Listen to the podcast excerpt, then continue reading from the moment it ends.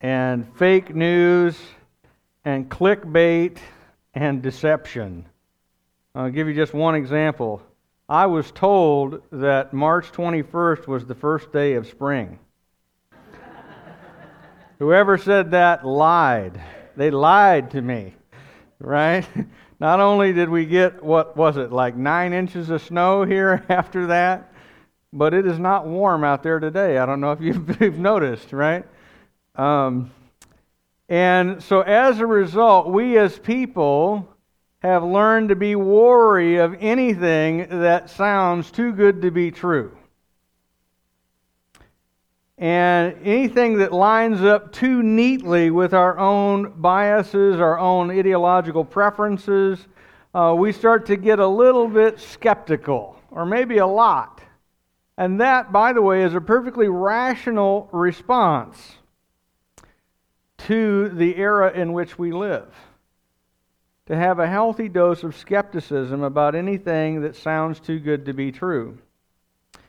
Uh, but I think the other side of that is, is that we can sometimes run the risk of becoming a little bit overly skeptical, a little bit jaded, a little bit cynical, and we miss out on some of the joy that God intends for us to experience and enjoy. Because here at Easter, what we are celebrating is literally the most wildly implausible, incredible, fantastic news that has ever been heard anywhere, and it is absolutely, completely, unalterably true.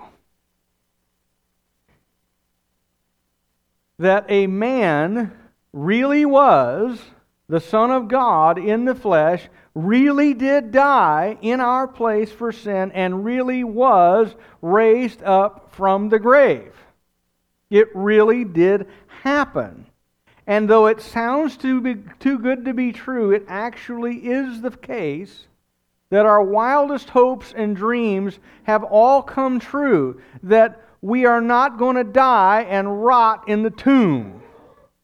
That there is coming a day when we too will be raised from the dead, and our biggest fear, that of death, has been conquered, and our wildest dreams of life in heaven are ours through faith in the one who has risen from the dead. Those things are not only possible, those are real. Those are real things that we really lay hold of as we put our trust in Jesus. And so, for the next few minutes, I just want to spend some time looking with you again at some of the stories from that first Easter morning. Uh, shortly afterward, when the disciples discover, against all their expert expectation, they did not go to the tomb expecting to find it empty. They went to the tomb just like you would expect if you went to go visit the, the grave of one of your loved ones to find the person still there. But when they get to Jesus' tomb, it's empty. They discovered that death is dead and Jesus is alive. And so I want to, want if you get your Bible there, turn, uh, turn with me over to John chapter 20. If you don't have a Bible, we have some actually back by the door, and uh, you can grab any one of those uh, on, the way, on your way out and take it home with you. We'll be happy to let you keep that. But look at some of these. Here, uh, look at some of these verses here with me. We'll look at the whole chapter of John chapter 20 here in just a few minutes. Now, on the first day of the week, Mary Magdalene went came to the tomb early while it was still dark and saw that the stone had been taken away from the tomb. So she ran and she went to Simon Peter and the other disciple, the one whom Jesus loved, and said to them, They have taken the Lord out of the tomb, and we don't know where they have laid him. So Peter went out with the other disciple, and they were going toward the tomb. And both of them were running together. But the other disciple outran Peter and reached the tomb first. And stooping to look in, he saw the linen cloths lying there, but he did not go in. Then Simon Peter came, following him, and went into the tomb. He saw the linen cloths lying there, and the face cloth which had been on Jesus' head, not lying with the linen cloths, but folded up in a place by itself. Then the other disciple who had reached the tomb first also went in, and he saw and believed. for as yet they did not understand the scripture that he must rise from the dead. And then the disciples went back to their homes. Now, picture this scene for a minute. Jesus died on Friday afternoon. Uh, Friday evening was the beginning of the Sabbath, so there was just barely enough time to take his body, to wrap it in linen, and lay it in the grave near the crucifixion spot uh, before the Sabbath began. The Sabbath began on Friday night. And he, his body lay there. Uh, uh, they sealed it up and put it under guard on, uh, on Friday night. It stayed there all day Saturday. Saturday night, the, the Sabbath ended, but it was already dark by then. So Mary and the, and the other women have come Sunday. She's the only one highlighted, but she says, notice what she says, we. So there's obviously some other folks who were with her. Um, they go very early Sunday morning to finish preparing Jesus' body for an honorable burial. But when she gets there, not only is the seal broken, the stone is gone away from the tomb, and so is the body. And so she runs off to tell Peter and John John is the disciple who wrote this gospel. He's not he never names himself. He calls himself the other disciple or the disciple Jesus loved all the way throughout, but he never gives his own name. And the, the three of them all head back to the tomb, and by then it's daylight, and they can all see no, the body's gone. And it doesn't make any sense because the grave clothes are all still there. And somebody has taken the time to fold up the cloth that goes over the head. Which again makes no sense. If you're a grave robber, you take the whole bundle and go. Not least because if you have have seen Jesus' body depicted, you know, his whole back is flayed open from the whip and he's got blood running down his face from the thorns and the beatings. He's got piercings at his wrists and feet. To pick this body up is going to be a mess. So you're going to pick it up in what it's wrapped in if you're a tomb robber. This makes no sense. Where's Jesus' body? Who would want the body of a condemned and crucified man? And who would go to the trouble of breaking in to get it and then take it naked from the tomb? This makes no sense. And who would fold up the face cloth and set it off by itself? A grave robbery is the only explanation that makes any sense to Peter, but none of the facts seem to fit with that. John writes, he says, he saw and believed but he didn't understand how it could happen. And they're both confused. Because, as the scripture here says, they didn't yet understand what the Old Testament was trying to tell them and what Jesus was trying to tell them himself about the resurrection. They believed that the tomb was empty, they couldn't understand why. They didn't see that the, yet that the grave was empty, not to let Jesus' body out, but to show the world that he rose. But they're just about to find that out because Jesus is not dead. He's alive. Look at the text again. But Mary stood weeping outside the tomb, and as she wept, she stooped to look into the tomb. And she saw two angels in white sitting where the body of Jesus had lain, one at the head and one at the feet. And they said to her, Woman, why are you weeping? She said to them, They have taken away my Lord, and I do not know where they have laid him. And having said this, she turned around and saw Jesus standing, but she did not know it was Jesus. And Jesus said to her, Woman, why are you weeping? Whom are you seeking? Supposing him to be the gardener, she said to him, Sir, if you have carried him away, tell me where they have where you have laid him, and I will take him away. And Jesus said to her, Mary. She turned and said to him in Aramaic, Rabboni, which means teacher. Jesus said to her, Do not cling to me, for I have not yet ascended to the Father, but go to my brothers and say to them, I am ascending to my Father and your Father, to my God and your God. Mary Magdalene went and announced to the disciples, I have seen the Lord. And then he said these things to her. On the evening of that first day, the first day of the week, the doors being locked where the disciples were for fear of the Jews, Jesus came and stood among them and said to them, Peace be with you. When he said this, he showed them his hands and side. And then the disciples were glad when they saw the Lord. Jesus said to them again, Peace be with you. As the Father has sent me, even so I am sending you. And when he said this, he breathed on them and said to them, Receive the Holy Spirit. If you forgive the sins of any, they are forgiven them. If you withhold forgiveness from any, it is withheld. Now, Thomas, one of the twelve, called the twin, was not with them when Jesus came, so the other disciples told him, We've seen the Lord. But he said to them, Unless I see in his hands the mark of the nails, and place my finger into the mark of, of the nails, and place my hand into his side, I will never believe. Eight days later, his disciples were inside again, and Thomas was with them. Although the doors were locked, Jesus came and stood among them and said, Peace be with you.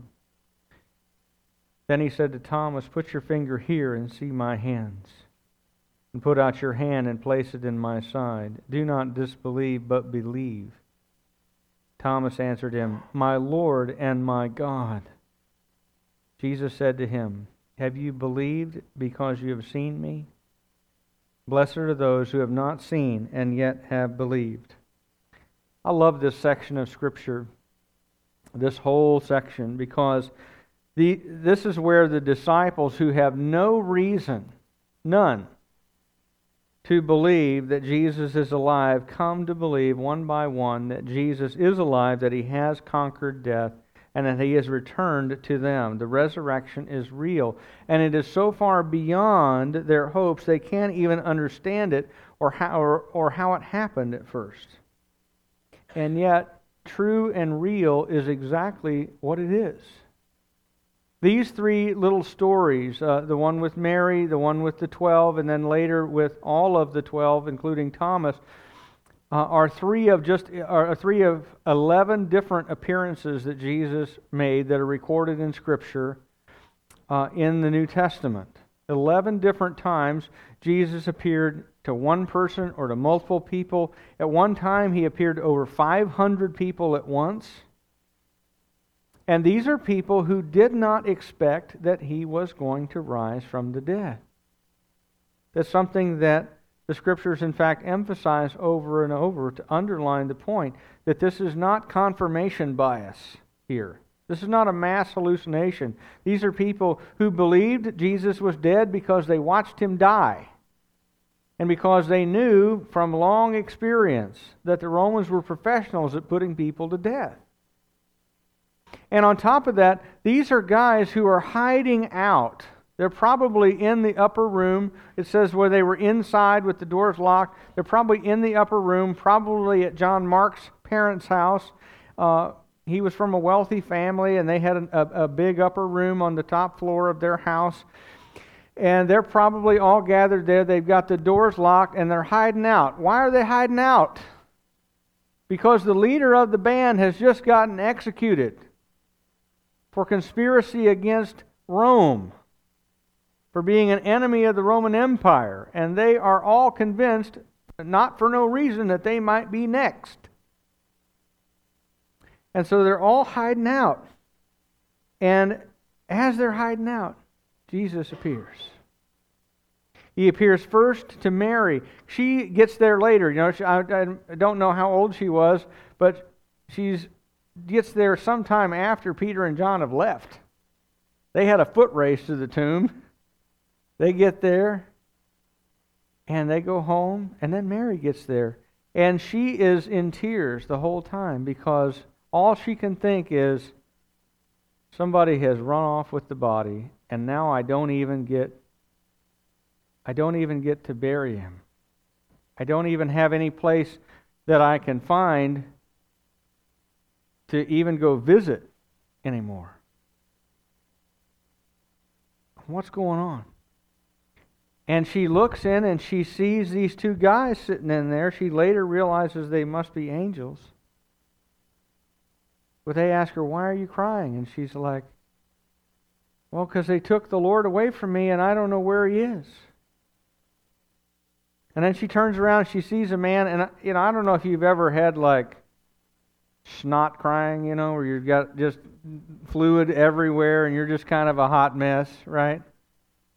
and um, and you, you you can't see and you don't know what's going on. And of course, she has again no expectation that Jesus is alive.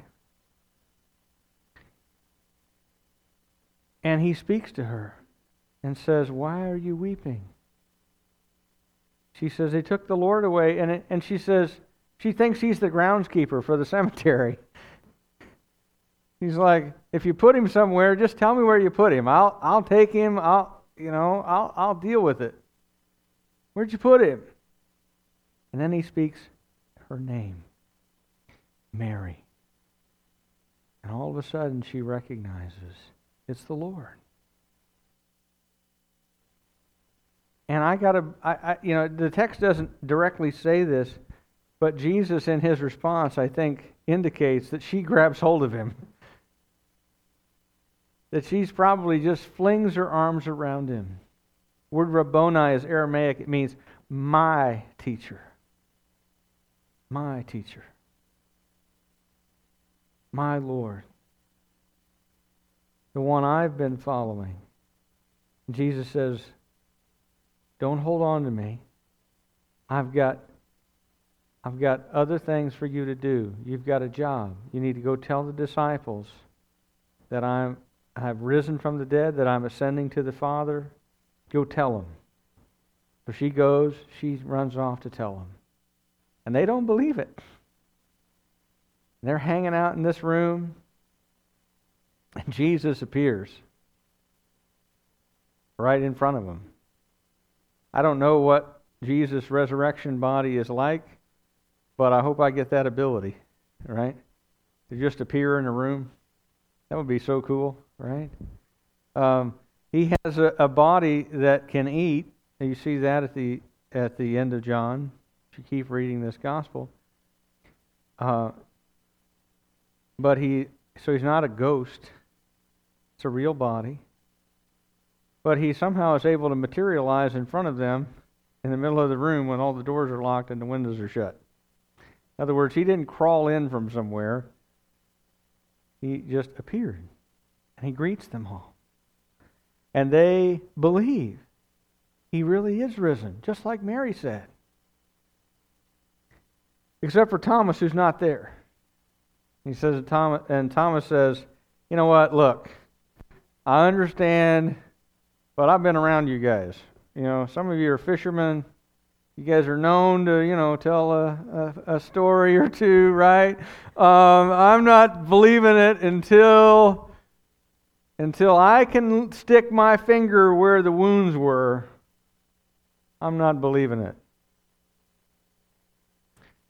So, about eight days later, Jesus shows up again, same place. Thomas is there, and he says, Thomas, hey, come here. I got to show you something.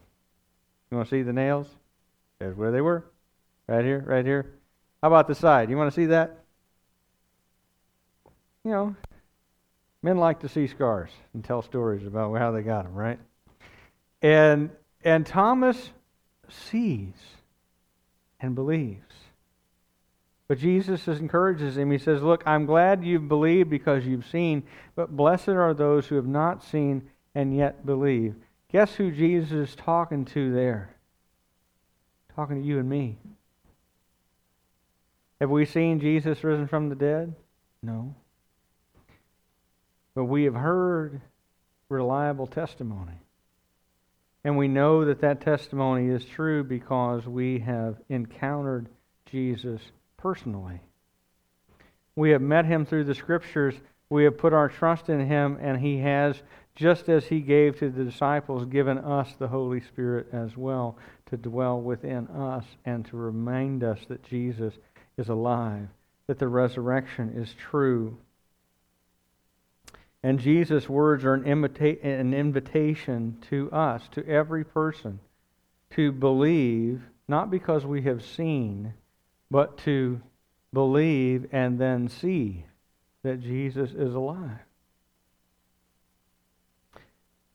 In fact, John writes in verses 30 and 31 here at the end of the chapter that Jesus did many other signs in the presence of the disciples, which are not written in this book. But these are written so that you may believe that Jesus is the Christ, the Son of God, and by believing you may have life in his name. Jesus really did die. He was really dead. But he really did rise. And there's a lot of evidence for the fact that he rose. The fact that the tomb was empty, that Jesus was raised, and again, over 500 people saw Jesus alive at one time. It was not just the disciples, it was many, many people who saw Jesus alive at once. We don't have descriptions of every single one of the things that Jesus said and did then, as John tells us, but we have enough to know, in fact, more than enough to know, that what Jesus invites us to do, to believe, even though we have not seen, to trust the evidence that we have, and to enter into new life and enjoy it in Jesus' name.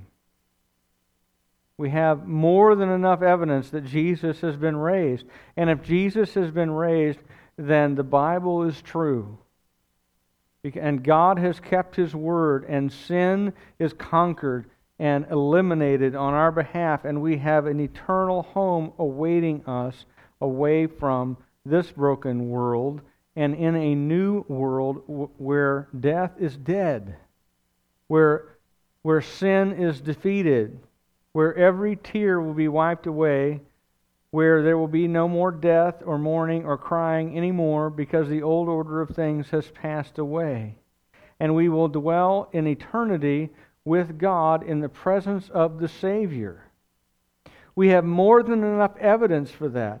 And John tells us look, all of these things that I have written to you in the previous 20 chapters are to tell you that Jesus is who he claims to be and that and I'm telling you about this these accounts of the resurrection to to to show you and to certify to you that Jesus is who he claims to be, that he is the Messiah, that he is not dead, that he is alive, and that he gives new life to all who believe in him.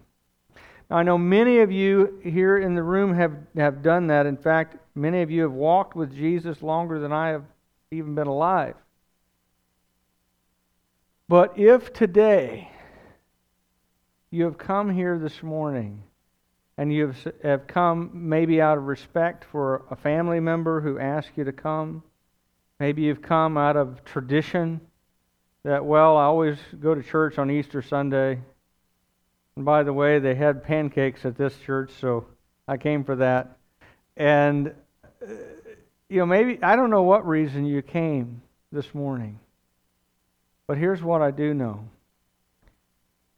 That we celebrate not, not out of tradition, not out of uh, some sort of cultural hangover that we all have from some old, old uh, uh, system of belief that nobody really holds to anymore, but because Jesus is alive, that he dwells within those who follow him and he gives what he promises new life.